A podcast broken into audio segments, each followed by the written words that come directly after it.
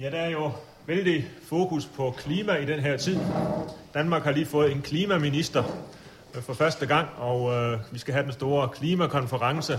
Så der er rigtig fokus på det her emne, og øh, vi vil også gerne her på MF sætte lidt fokus på det i anledning af den store konference, og øh, derfor så har vi øh, også for at få lidt mere tid, end vi vil have ude på Speakers Lounge, så har vi så lavet det her arrangement, øh, som går fra nu af, og så øh, indtil kl. 14. Og øh, Kurt Christensen har lovet et, øh, et foredrag for os om problematikken, og så er der tid til samtale bagefter, og så slutter vi kl. 14. Og øh, klima, det er jo som sagt noget, der er rigtig op på mærken, også i kirken, fordi øh, der har været en, en vældig diskussion, og er vel stadigvæk, om kirken skal ringe med kirkeklokkerne, når den store klimakonference løber af stablen. Er det, er det rimeligt, at Folkekirkens kirkeklokker bimler ved den anledning, eller er det misbrug? Og egentlig så kunne jeg godt tænke mig at lave en lille, en lille øh, forbrugerundersøgelse herinde i lokalet. Sådan rent, rent spontant, og inden I har hørt kurs foredrag, og uden at I på nogen måde skal stille til regnskab for det, synes I så, er det, er det rimeligt, eller er det ikke rimeligt, at kirkens klokker skal ringe for klima? Så vi tager lige en hurtig afstemning. Hvem synes sådan rent spontant, at det, det er rimeligt? Hånden op. Øh, ja, du har et tal på det, Kurt. Hvor mange? Nej. Okay, jamen, jeg, jeg er ikke så god til at regne. Men, øh, men øh, hvor mange synes sådan helt spontant, at det er overflødigt med sådan en kirkeklokkeringning? Det er måske en lille overvægt til folk, der synes, det ikke er rimeligt. Kurt, du har en udfordring her, hvis du vil udfordre den. Ja. Er det i forbindelse med kirkegangen, normal kirkegang, eller er det lige ringe til møde? Det, øh, det er i forbindelse med klimakonferencen i København, så skulle, man, øh, så skulle Danmarks kirkeklokker så ringe øh, for ligesom at markere, at, at øh, man er opmærksom på den her problematik. Men det skulle der være en gudstjeneste i den Der skal være en gudstjeneste i København i den forbindelse, og der, og der er det så at sige, så, så skal man ringe med alle landets kirkeklokker for at vise, at vi tager det her alvorligt. Okay, så bytter vi stemmer over på imod.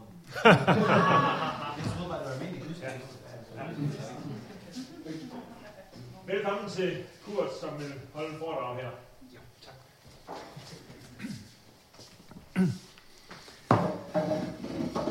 Ja, du har delt ud. Ja. Temaet her, det er overskriften, det er, kan kirken kurere klodens klima? Øhm. Og det vil, som I kan se på den sæd, der bliver delt rundt, så det vil jeg forsøge at, at besvare det spørgsmål sådan til, aller, til allersidst. Men øh, indledningsvis, så kan vi jo sige, at øh, klimadebatten og klimakonferencen er jo, kan sættes ind i bevægelse, både i og uden for kirken. Øh, det bliver til fulde dokumenteret, hvis man, som jeg eksempelvis følger lidt med i læserbrev og kommentarer i Kristelig Dagblad og Jyllandsposten. Folk flest spørger for eksempel, kommer ulven virkelig? Eller leger vi blot, at ulven kommer? Og de samme folk flest øh, spørger, hvordan skal vi vurdere klimakrise sammenlignet med andre presserende samfundsmæssige problemer, såsom arbejdsløshed og økonomisk krise. Og i kirken diskuterer man, skal vi gå ind for ringning med kirkeklokker i forbindelse med klimatopmødet eller ej? Og er klimaspørgsmål i hele taget et relevant emne for vi kristne?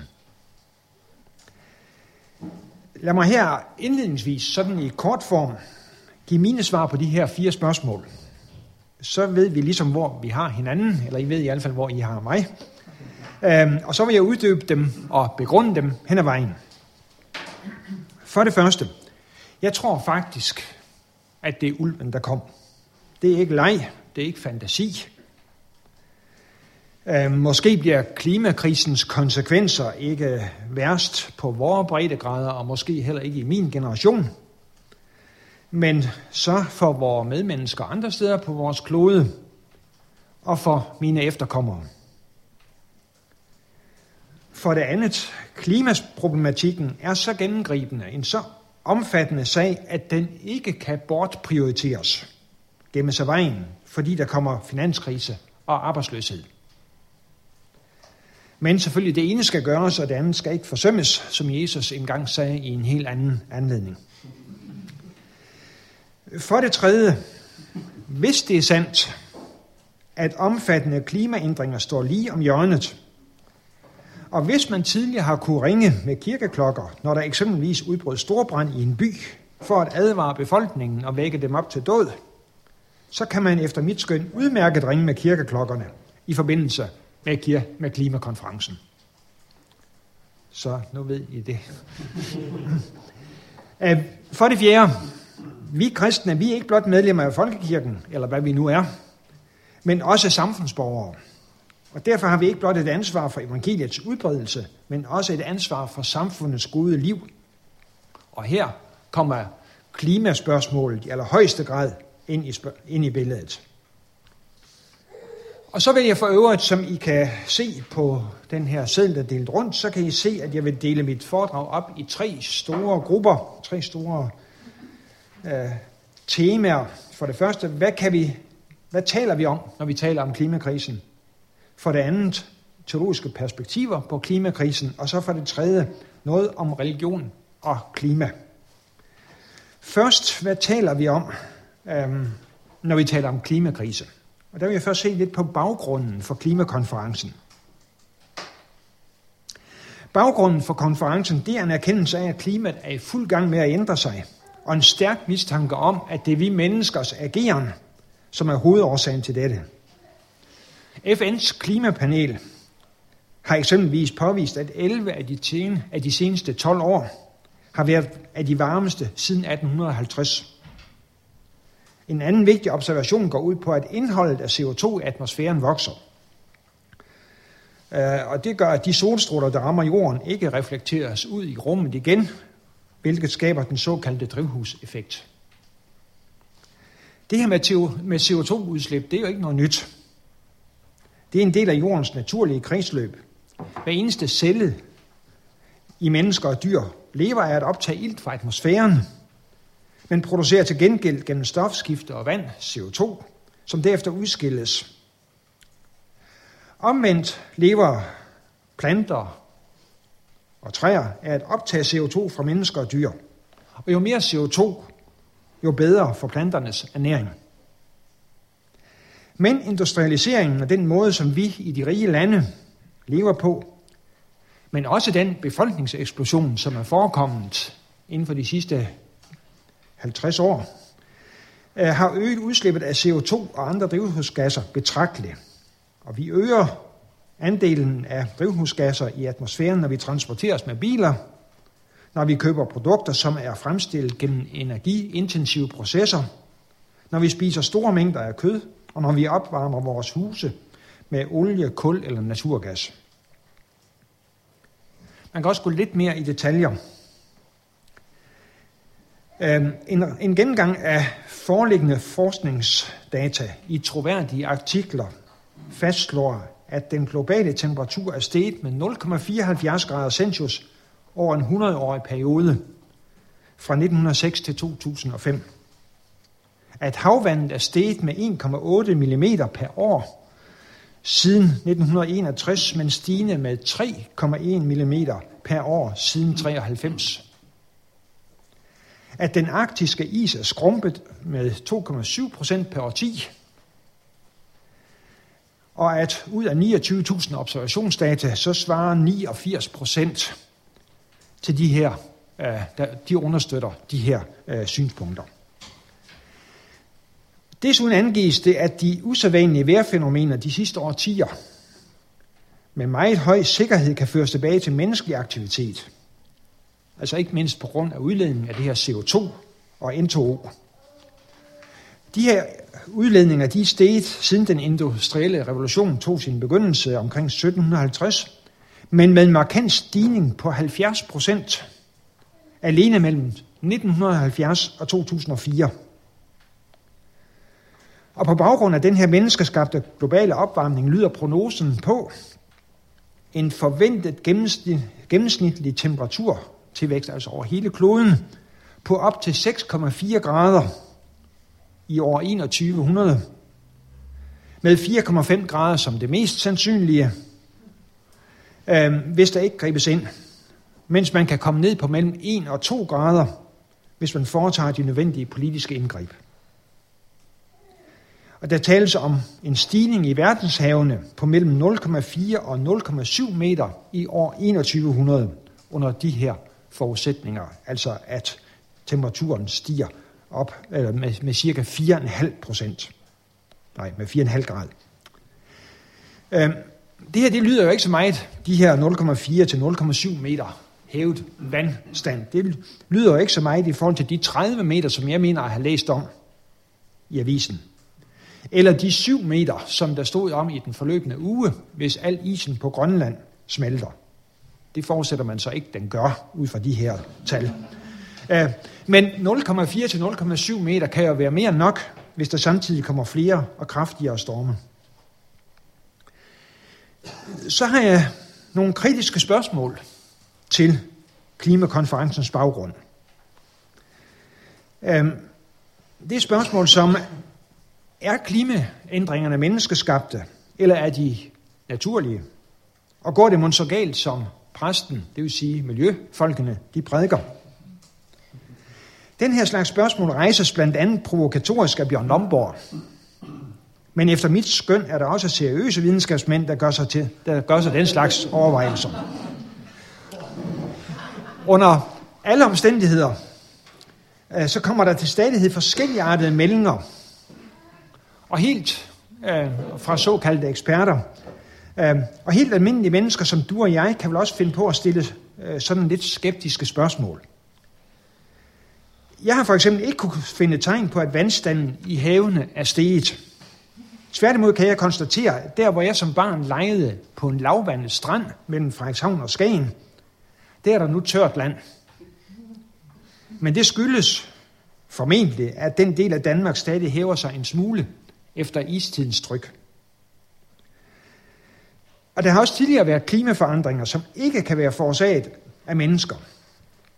Vi kender jo til flere istider, og det er så vidt, og det er så vidt jeg ved en historisk kendskærning, at nordboerne i vikingetiden kunne dyrke korn på Grønland. At der var altså så varmt på Grønland, at det var muligt at dyrke korn. Omkring år 1300 afløstes dette varme klima så af en lille istid, som formentlig var medvirkende til, at nordboerne uddøde på Grønland. Men de her klimaforandringer, de kan ikke være forårsaget af vi mennesker, men må have haft andre naturlige årsager. Kunne det i lyset af de her kendskærninger ikke også være helt naturlige årsager, der i det mindste delvis ligger bag nutidens påståede klimaændringer? Også prognoserne vedrørende de fremtidige klimatiske forhold, temperatur, vandstand osv., er behæftet med store usikkerhedsfaktorer – og når vi hele tiden konfronteres med nye, usædvanlige vejrforhold, er det så fordi, de egentlig udgør noget nyt? Eller skyldes det, at kommunikationen er blevet så meget, meget bedre? Trods den omtalte uenighed blandt de såkaldte eksperter, og min egen lille skepsis, så vælger jeg i det følgende at følge hovedstrømmen blandt eksperterne og gå ud fra, at der i større eller mindre grad faktisk sker klimaændringer, finder klimaændringer sted, og at de i alle tilfælde i en vis udstrækning er menneskeskabte. Det er altså præmisserne for det følgende. Hvad drejer klimakonferencen sig så i praksis om? Egentlig skulle man tro, det ville være forholdsvis enkelt at blive enige om, at vi må stå sammen her på vores klode og passe på naturen og forbedre klimaet. Men det handler det her i høj grad om livsstil og økonomi for os som enkeltpersoner og, for, og som samfund. I den rige del af verden, der bygger vores rigdom i høj grad på industrialisering. Men netop industrialiseringen betyder store udslip af CO2. Hvis de fattige lande skal udvikle sig, hvad der jo vel er rimeligt, så må de få muligheden for en vis industrialisering og dermed forøget CO2-udslip. Men allerede nu udledes der alt for meget CO2. 2005-tallene viser, at USA og EU tilsammen udleder 35 procent af den CO2, der bliver udledt, og Kina næsten 20 procent. Og 20 procent af verdens befolkning bor i de industrialiserede nationer, som står for næsten 80 procent af det samlede energiforbrug. Og set per indbygger forbruger Danmark fjerde mest i verden af naturressourcerne. Kun overgået af de forenede arabiske emirater, USA og Kuwait. Det kan jeg næsten ikke få til at passe, med mindre at Mærskes skibe, de også, som sejler rundt på hele kloden, øh, at de også bliver talt med her. Men hvis vi nu forestiller os, at der skal laves en aftale, der betyder, at den globale temperatur kun får lov til at stige med 2 grader, øh, hvilket, og der er de 0,74 allerede brugt, hvilket eksperterne til synligheden regner for den maksimalt tilladelige grænse. Og hvis vi samtidig forestiller os, at der skal laves en retfærdig ordning, således at alle lande får ret til at udlede det samme mængde CO2 per indbygger, hvad betyder det så? Den beregning, som jeg støtter mig til her, den går ud på, at en klimatisk ansvarlig og retfærdig aftale vil medføre, at hver person på jorden må udlede 1 ton CO2 om året. Men i Danmark, der udleder vi omkring 10 ton om året. Og derfor kan man jo godt forudse, at der bliver lange og hårde forhandlinger hvis der nås en aftale, der både skal komme i nærheden af det klimatisk ansvarlige og det retfærdige, så får det store konsekvenser for vores livsstil som enkeltpersoner og som samfund i den rige del af verden. Det drejer sig om bilkørsel, vores produktion af mad, opvarmning af huse osv. Men nu er det jo ikke bare en mørk og dyster fremtid, som vi borgere i den rige del af verden kan se frem til. For samtidig er der ingen tvivl om, at industrien selv kan udvikle mere energibesparende løsninger end hidtil. Og det har netop vi i den rige del af verden bedst råd til. For at give et lille personligt eksempel, så kører jeg eksempelvis i en ret stor og tung bil. Men ikke desto mindre, så går den altså 17 km på literen ved blandet kørsel.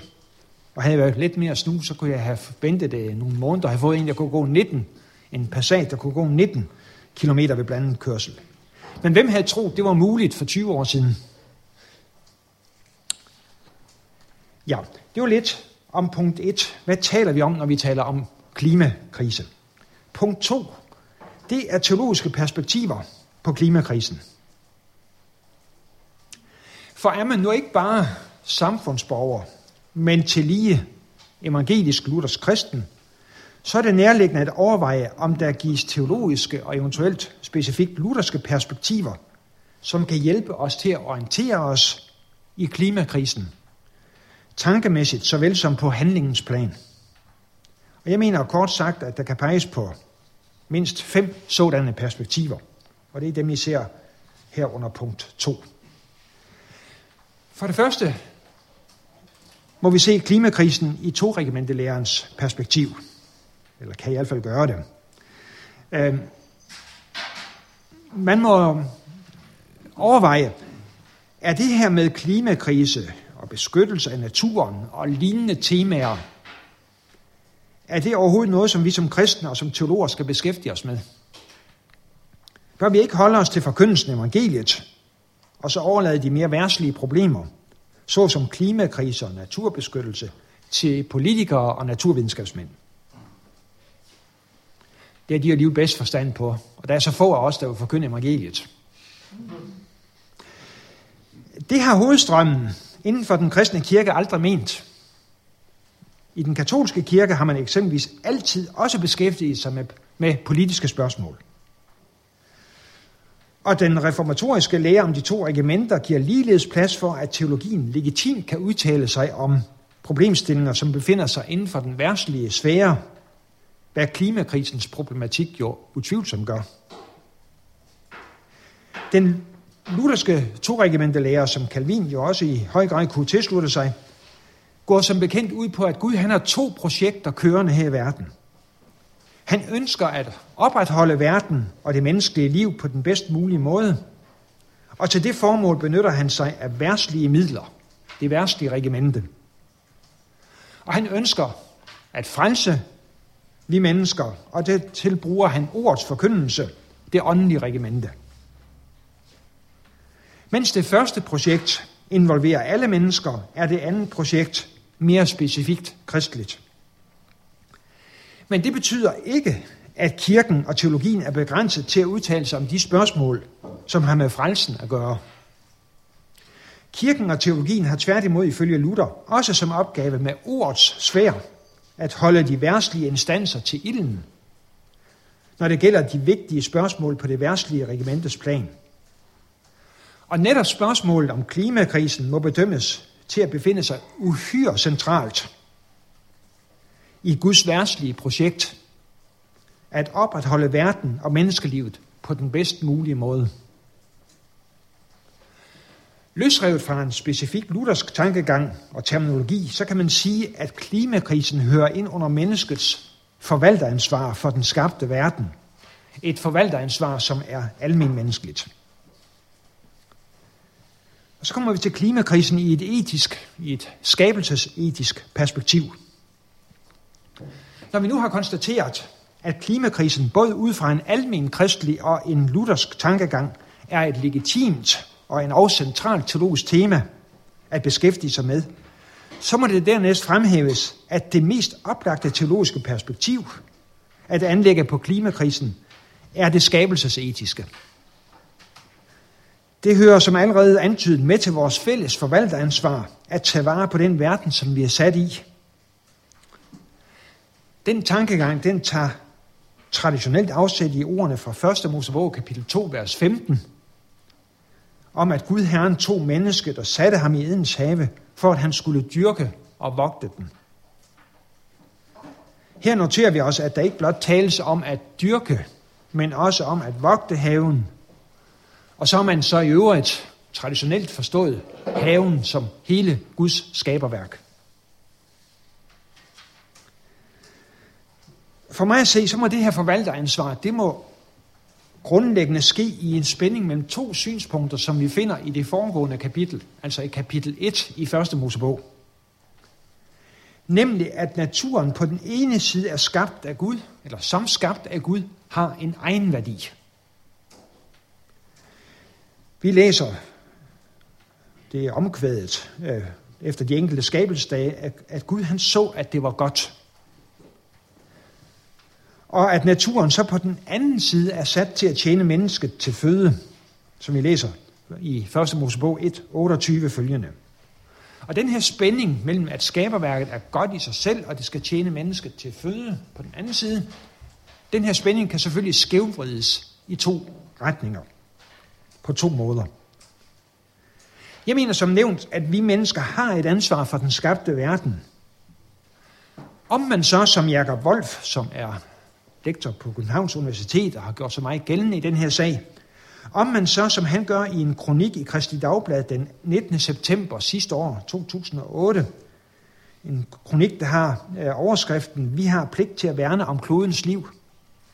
Om man så, som han gør, gør der, ligefrem kan hævde, at kampen mod klimaændringerne hører ind under næste kærlighedsbuddet, vil jeg stille mig tvivlende til udsagnet, som han har i den kronik, at kampen mod klimaforandringerne falder ind under næste kærlighedsbud, fordi vor, klodes, fordi vor klode med alle dens levende væsener er blevet vor næste, kan jeg kun gå med til som en opmærksomhedsskabende spidsformulering. Skulle man tage den helt for pålydende, at kloden med alle dens levende væsener er blevet vores næste, så vil det jo eksempelvis betyde, at vi forfald, vi får til kannibalisme, når vi spiser flæskesteg. Og herop mod jul, så er det jo ikke noget godt for danskerne. Derimod kan kampen mod klimaforandringerne på en mere indirekte måde knyttes til næste kærlighedsbuddet. Hvor ansvar for vores medmennesker i eksempel, eksempelvis Bangladesh's lave kystområder og for vores kommende generationer gør, at kampen mod klimaændringerne indirekte kan siges at høre ind under næstekærlighedsbuddet. Så lidt om klimakrisen i et religionsdialogisk perspektiv. Som nævnt, så hører klimakrisen og naturbeskyttelse teologisk set ind under det fællesmenneskelige forvalteransvar. Det betyder, at kristendommen sammen med de andre religioner, på lige fod med alle andre grupper i vores samfund, har ret, ja måske pligt, til at ytre sig om de her spørgsmål. Og der er flere ting, der tyder på, at ansvaret for vores fælles klode er et af de punkter, hvor repræsentanter for de forskellige nationer, nej, for de forskellige religioner, kan finde fælles fodslag. Kristelig Dagblad refererede eksempelvis 2. december sidste år til en, til en Interfaith Climate Summit i Uppsala i Sverige, som resulterede i underskrivelsen af et fælles manifest. Og det var altså en række repræsentanter for de forskellige religioner, der kunne blive enige om underskrivelsen af et sådan manifest. Og Hans Køng, den berømte katolske teolog, han gik i sin bog Projekt Weltethos fra 1990 et skridt videre og hævdede, at en fælles etik er nødvendig, hvis vi skal løse vores klodes presserende problemer. Og Køng han mente i den forbindelse, at en fælles religiøs Weltethos er mulig. Også en anden øh, teolog, Paul Nitter, gør vor klodes overlevelse til en af rollerne, til en af målene for sine pluralistiske øh, religionsteologi. Og så forholder det sig i øvrigt ikke blot sådan, at det er legitimt, at vi som kristne og som teologer beskæftiger os med natur og klima. Religionen kan, som Jakob Wolf gør opmærksom på i sin kronik, give en ekstra motivation til at kæmpe for vores fælles klode. Religionen kan nemlig bidrage til at give et syn, der får os til at se på jordkloden med kærlige øjne, siger Wolf. Og han spørger, hvem kan egentlig ellers det? Økonomien kan ikke. Naturvidenskaben kan heller ikke. I den forbindelse må vi så også som kristne overveje, om man i andre religiøse traditioner kan finde ressourcer til at bekæmpe klimaændringer med mere, som er gået tabt i vores teknificerede og materialistiske vestlige kristendomsform. En norsk teolog, Roald E. Christiansen, han har skrevet en bog, Økoteologi, hvor han eksempelvis beskriver både indiansk religiøsitet og taoisme.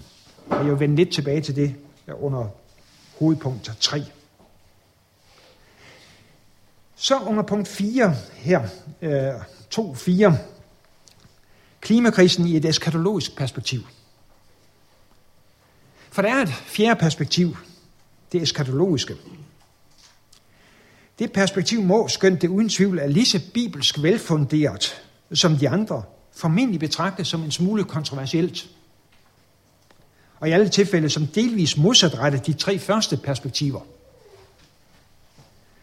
For mens de tre første perspektiver bestræber sig på at bevare livet på vores klode i al dets glædelige mangfoldighed og rigdom, og blandt andet vil hjælpe os til ikke blot at se på naturens nytteværdi, men også på dens egen værdi, så forudsætter det her fjerde perspektiv, at de her bestræbelser i sidste instans vil være forgæves, fordi vores klode vil forgå. Det er en gennemgående tanke i det nye testamente, at verden og vores klode ikke vil vare evigt. Og så nogle af tegnene på, at endetiden er nær, nævner Jesus faktisk dramatiske forandringer i naturen. Vi kan tænke på Lukas kapitel 21, vers 25 følgende. Der er dog en vis uenighed blandt teologer vedrørende det her punkt, det her emne. Den katolske kirke har eksempelvis konsekvent hævdet, at Jesu genkomst vil betyde en forvandling og ikke en tilintetgørelse af den skabte verden. Og tilsvarende synspunkter kan man også møde hos evangelikale teologer. Eskatologien, læren om de sidste tider, drejer sig primært om Jesu genkomst og historiens afslutning. Men i den forbindelse, der beskæftiger den sig traditionelt med to emner, nemlig menneskets skæbne i forbindelse med genkomsten, og verdens, jordens, naturens skæbne. Og her i forbindelse med klimaproblematikken, så er det oplagt den anden del, verdens skæbne, naturens skæbne, som vi fokuserer på. Sådan som jeg forstår de bibelske skrifter, så siges det klart, at vi menneskers virksomhed hverken direkte eller indirekte kan frembringe Guds rige. Og at der ikke er nogen kontinuitet mellem det, som vi frembringer her på jorden, og så Guds herlighedsrige. Vores virke er gennemsyret af synd og forgængelighed, og netop synd og forgængelighed skal ikke findes i Guds rige. Det betyder, at vores bestræbelser på at passe på naturen, også vores bestræbelser på at modvirke klimaændringer, ikke kan motiveres med, at de direkte eller indirekte er med til at bevare jorden eller føre den nærmere til Guds rige. Og der er vi inde på, på spændingen mellem skabelsesansvarlighed og eskatologisk bevidsthed. For der etableres hermed en spænding mellem de her to ting. Skabelsesansvarlighed og teologisk bevidsthed. De står i en konkurrenceforhold til hinanden. Og erfaringen viser, hvor vanskeligt det er at sammenholde ansvaret for vores verden med erkendelsen af, at den skal forgå. Der, der har ofte været tale om en enten-eller holdning. Enten har man satset på det ene, eller det andet. Men den her enten-eller holdning må, skønt den falder os vældig naturligt, erstattes af en både og holdning. Vi skal efter mit skøn som kristne både være præget af ansvar for skaberværket, og af bevidstheden om, at verden skal forgå. Og det burde da heller ikke være helt umuligt, jævnfør lægens gerning, der går ud på at helbrede mennesker, velvidende, at de engang vil dø. Og så til slut her under punkt, store punkt 2, klimakrisen i et historieteologisk perspektiv. Som en udløber af det eskatologiske perspektiv kan man nævne historieforståelsen som et femte perspektiv at betragte klimakrisen i. Vi tror som kristne, at Gud i sidste ende vil føre sin plan med verden igennem. Men Gud han står ikke alene på verdens scene. Vi mennesker er der, og Guds modstander er der. Klimakrisen aktualiserer spørgsmålet, om vi mennesker med vores ubetænksomhed og synd kan være med til at forhindre eller hæmme, forsinke Guds plan, eller være med til at fremme den. Eller om Gud han helt suverænt fører sin vilje med historien igennem, helt uafhængigt af os. Det er det spørgsmål, som aktualiseres, blandt andet gennem klimakrisen. Og så religion og klima. Efter sine er det Storm P., der stå, har stået fader til det fornøjelige udsagn. Alle taler om vejret, men ingen gør noget ved det. Og ikke mindst i Danmark, der synes det her jo ramme plet.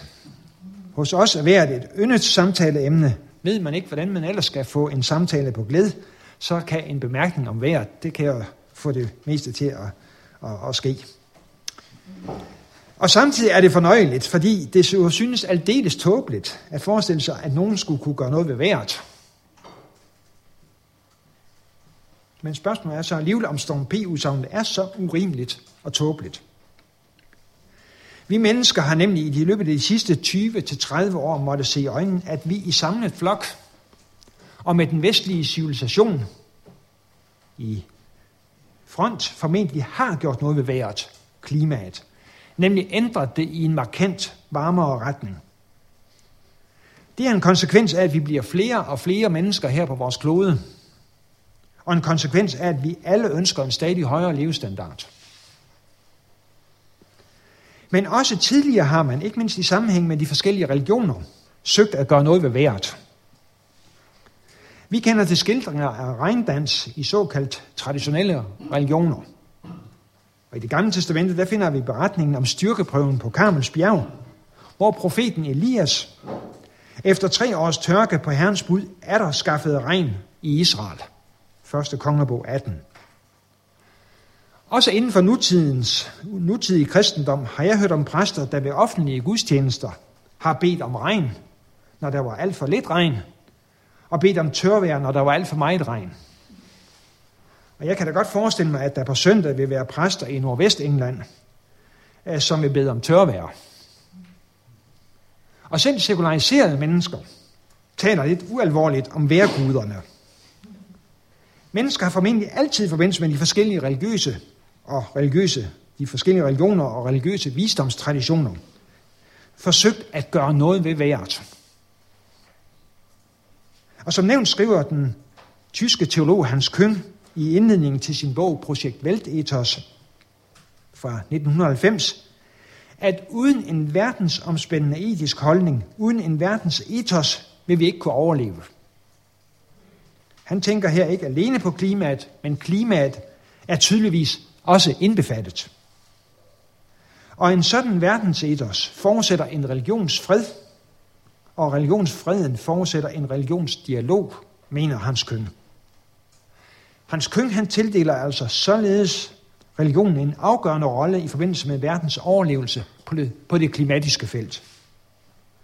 Og vi kan altså konstatere, at religionen både i fortid og hvad angår nutiden og fremtiden tildeles en vigtig relation til klimaet, til vejret. Og det er nu det, vi vil se lidt nærmere på her. Religion, natur og klima. Været, klimaet, har altid udgjort et af de afgørende livsvilkår for vi mennesker. Og da religionerne og guderne traditionelt har haft de grundlæggende livsvilkår som et af deres domæner, så har netop religionerne altid haft et link til naturen, vejret, klimaet. Og i de forskellige religioner har der også ofte været en form for arbejdsdeling, sådan at bestemte guder har stået for bestemte værmæssige specialiteter. I den græske oldtid, så blev den milde aften eller vestenvind eksempelvis personificeret som guden Sefyr. De fleste vil være enige om, at religionerne i mange henseender er forskellige. Det gælder også med hensyn til, de grundlæggende, til den grundlæggende forståelse af naturen, hvilket får konsekvenser for miljøetikken. Efter mit skøn, så går der en grundlæggende skælden mellem for det første de religiøse traditioner, der ser mennesket i en enhed med den omgivende natur, øh, og som i en eller anden forstand betragter naturen som hellig, og som derfor også regner med en form for panteisme, altså Gud og verden er et. Og på den anden side, de religioner, der tydeligt skældner mellem mennesket, naturen og Gud. Blandt de første religioner, der finder vi hinduisme og buddhisme, som, men eksempelvis også indiansk religion og kinesisk taoisme. Og blandt de første, blandt de sidste, der finder vi først og fremmest jødedommen, kristendommen og islam.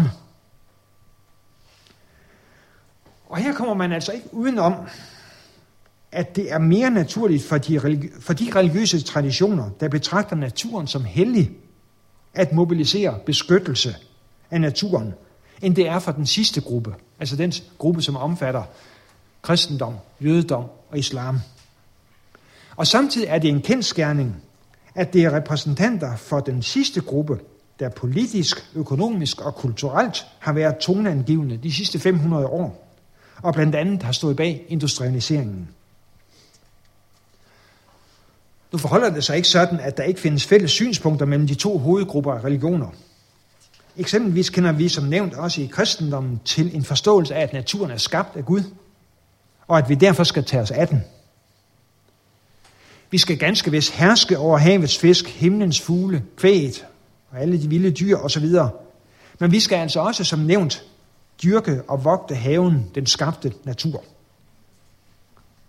Og selvom man ikke fra en kristen synsvinkel uden videre kan tale om, at Gud bor i naturen, så er alt, hvad der er til efter kristen tankegang, opretholdt af Gud fra øjeblik til øjeblik. Og hos en så prominent kristen skikkelse som Frans af Assisi, der møder vi i solsangen, hvor han taler om broder sol, søster måne, broder vind osv., der møder vi en lovprisning af skaberværket og en forbundethed med det skabte, som tangerer en naturreligion.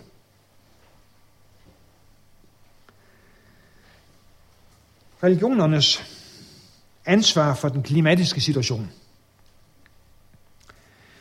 Spørgsmålet er nu, om religionerne, og herunder specielt kristendommen, har noget af ansvaret for den nuværende klimatiske misære, og om religionerne, og herunder igen specielt kristendommen, kan medvirke til en ændring af den fatale udvikling, som eksperterne konstaterer og forudsiger. Jeg tror, det er de færreste, der sådan direkte vil anklage kristendommen for at være ansvarlig for den aktuelle økologiske og klimamæssige situation. Men der er mange, der har påpeget, at mens det i mange religiøse opfattelser af naturen gælder, at naturen, mennesket og Gud befinder sig på samme plan, og at naturen derfor i en eller anden forstand er hellig, så er Gud i kristendommens naturopfattelse så markant forskellig fra sit skaberværk, at naturen ikke kan betragtes som hellig, og derfor heller ikke i nævneværdig grad som beskyttelsesværdig. Man kan måske formulere det på den måde, at i og med, at Gud i kristendommen hæves op over naturen og mennesket, så falder naturen automatisk til et niveau under mennesket. Og det er den her idémæssige baggrund, hævdes det, der i sekulariseret form har været bærende i den vestlige industrielle kultur i de sidste århundreder, og som har åbnet for en uhemmet udnyttelse af naturens ressourcer. Og det har fået så meget større konsekvens, som det i det tidsrum netop er den vestlige verden, der har været toneangivende. Kristendommen skulle altså på den her måde indirekte have et væsentligt ansvar for den vestlige verdens teknologiske udnyttelse af naturen og de klimatiske konsekvenser deraf. Det rejser så spørgsmål om kristendommens mulighed for religionernes og for kristendommens mulighed for at påvirke den klimatiske udvikling. For vi sekulariserede danskere, Øh, så er det måske ikke specielt nærliggende at forestille sig, at religionerne skulle have, no, kunne have nogen betydningsfuld rolle at spille med henblik på at påvirke den klimatiske udvikling. Men som antydet mener Hans Køng helt modsat, at religionerne vil være helt uundværlige medspillere i bestræbelserne på at få en god klimatisk fremtid for vores klode. Og hvis den klimatiske situation er så alvorlig, som flertallet af klimaforskere hævder, må det være vigtigt, at alle ansvarlige kræfter står sammen. Og her er der ingen tvivl om, at religionerne på verdensplan udgør en af de mest indflydelsesrige, måske den mest indflydelsesrige faktor. De respektive religioner, de har i mange dele af verden adgang til alle niveauer af samfundet. Til enkeltpersoner i alle aldre og alle positioner. Til lokale og nationale instanser og til utallige tværnationale fora. Hvis religionerne derfor i samlet flok får øjnene op for klimaudviklingens alvor, og gør det til det mest, eller et af de mest presserende samfundsmæssige emner, så kan det få en uhyre gennemslagskraft. Vi kan jo blot prøve, blot prøve at forestille os, hvilken betydning det vil have, hvis der ved fredagsbønden i samtlige moskéer verden over, og ved gudstjenesten i samtlige kirker den følgende søndag, blev oplæst den samme erklæring om klimakrisen og om det enkelte menneskes og kollektivs ansvar for at vende udviklingen og at det også blev publiceret i hindu- og buddhistaviser og tidsskrifter verden over. Og at det tema så efterfølgende med jævne mellemrum blev taget op i prædikner og diskussioner og indoptaget i undervisning og opdragelse. Formentlig vil ingen anden instans kunne matche religionerne i, i moralsk påvirkningskraft. Om klimakonferencen så vil dele Køngs og min opfattelse – af religionernes store betydning for en bæredygtig klimatisk fremtid, det er jo uvist og vel også en anelse usandsynlig. Men øh, lad os se. Muligheden og nødvendigheden af, at vi kristne lærer af andre religioner. Når kristendommen er blevet anklaget for at indirekte have været medvirkende til den nuværende økologiske og klimatiske krise, må det på den ene side være nærliggende at overveje, om vi kristne vi kan lære noget af andre religioner. Og på den anden side, så må vi søge efter de elementer i kristendommen selv, som kan fremme en bæredygtig miljø- og klimatisk og klimamæssig udvikling. Som kristne er det formentlig ikke særlig naturligt for os at tage ved lære af andre religioner. Og her mener jeg også, det er vigtigt at skælne. For min egen del er jeg overbevist om, at vi i Bibelen finder de grundlæggende sandheder vedrørende frelse og tro og moral. Så på de felter er jeg ikke særlig tilbøjelig til at lade mig belære af andre religioner. Men det betyder ikke, at vi ikke som kristne kan og bør tage ved lære af andre religioner, og for eksempel også naturvidenskaben, vedrørende spørgsmål, som ligger uden for det, som er prim, Bibelens primære intentionsområde.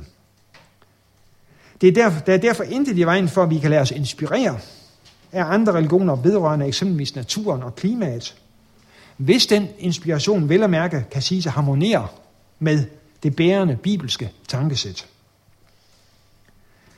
Det betyder for mig at se, at vi på den ene side godt i en vis udstrækning kan lade os inspirere af forståelsen af, at hele naturen er levende, at alt hænger sammen, og at Gud øh, findes i alt skabt, som vi for eksempel finder det i, den, i, den, i indiansk religiøsitet.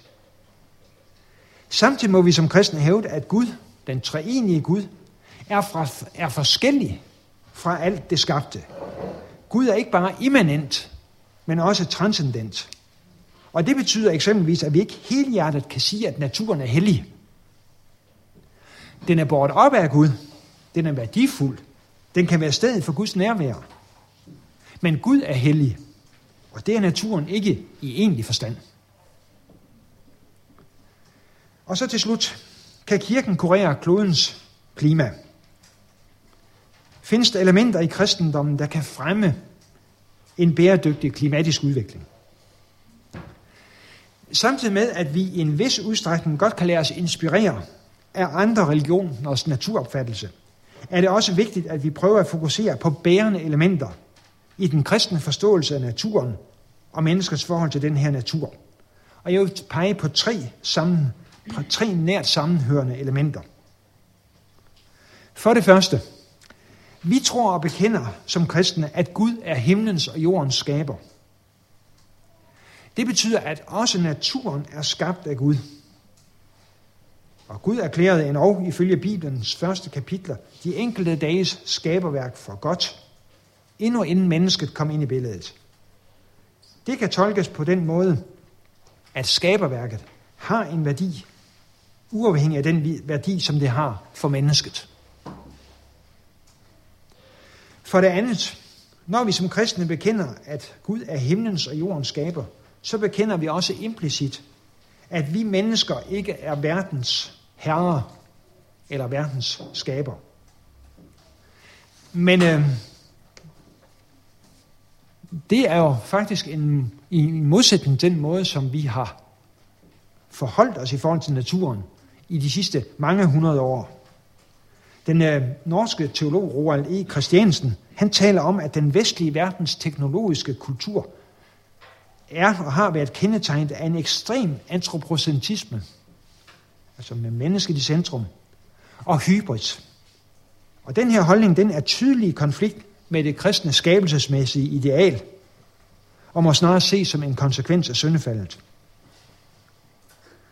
Som nævnt har man i kristendommen traditionelt været meget opmærksom på, at der i Bibelens anden kapitel tales om, at mennesket skal dyrke og vogte. Vogtet haven, vogte skaberværket. I den forbindelse har man ofte talt om menneskets forvalteransvar. Underforstået, at mennesket skal forvalte sit virke i skaberværket under ansvar over for Gud. Den her forvaltertanke er det for mig vigtigt, at vi får støvet af og rehabiliteret. For det tredje, med udgangspunkt hos K.E. Løstrup, der i sit etiske forfatterskab har gjort sig til talsmand for, at vi mennesker er indbyrdes afhængige, så kan vi tage, pege på et tredje element, nemlig at, at vi også er afhængige af skaberværket. Løstrup han taler om, at vi er i større eller mindre grad en del af hinandens liv, og derfor skal vi tage vare på hinanden. Men den, kan, den her tankegang kan godt udstrækkes til også at gælde den skabte natur. Naturen har altid påvirket vi mennesker fysisk og psykisk. Og vi mennesker, vi har også i løbet af de sidste par århundreder i høj grad påvirket den omkringliggende natur. Vi må derfor se i øjnene, at vi hænger sammen med det øvrige skaberværk. Og det her perspektiv, det kan jo allerede læses ud af den bibelske skabelsesberetning, hvor det fremgår, at alle ting, selv vores klode og dens planter, blev skabt forud for mennesket som en forudsætning for vores gode liv. Det betyder, at der i kristendommen i høj grad findes elementer, der kan udgøre basis for en, en, en seriøs, en ansvarlig holdning til naturen. Og den her holdning, den kan hverken betegnes som en kynisk forbrugerholdning, eller som et idealiserende eller mystisk naturromantik. Nej, det her må være tale om balance. Naturen bliver erklæret for god på de enkelte skabelsesdage, altså inden mennesket kom ind i billedet, og ikke desto mindre blev det tildelt mennesket at herske over naturen. Og den samme balance kommer til udtryk i ordene om at dyrke og vogte haven. Fordi vi altså i kristendommen har elementer, som kan være bærende for en ansvarlig omgang med naturen og klimaet. Derfor står repræsentanter for kristendommen heller ikke i bæreste række, når religiøse ledere tager stilling til klimaspørgsmålet. Sådan som det var tilfældet ved undertegnelsen af Uppsala Interfaith Climate Manifesto i december 2008. Klimaspørgsmål må nemlig bedømmes som en helt naturlig og overordentlig vigtig del af kristendommens samfundsmæssige og globale ansvar. Ja, jeg beklager, at det tog så lang tid her. Men altså, det var det, det, det tog. Så nu må...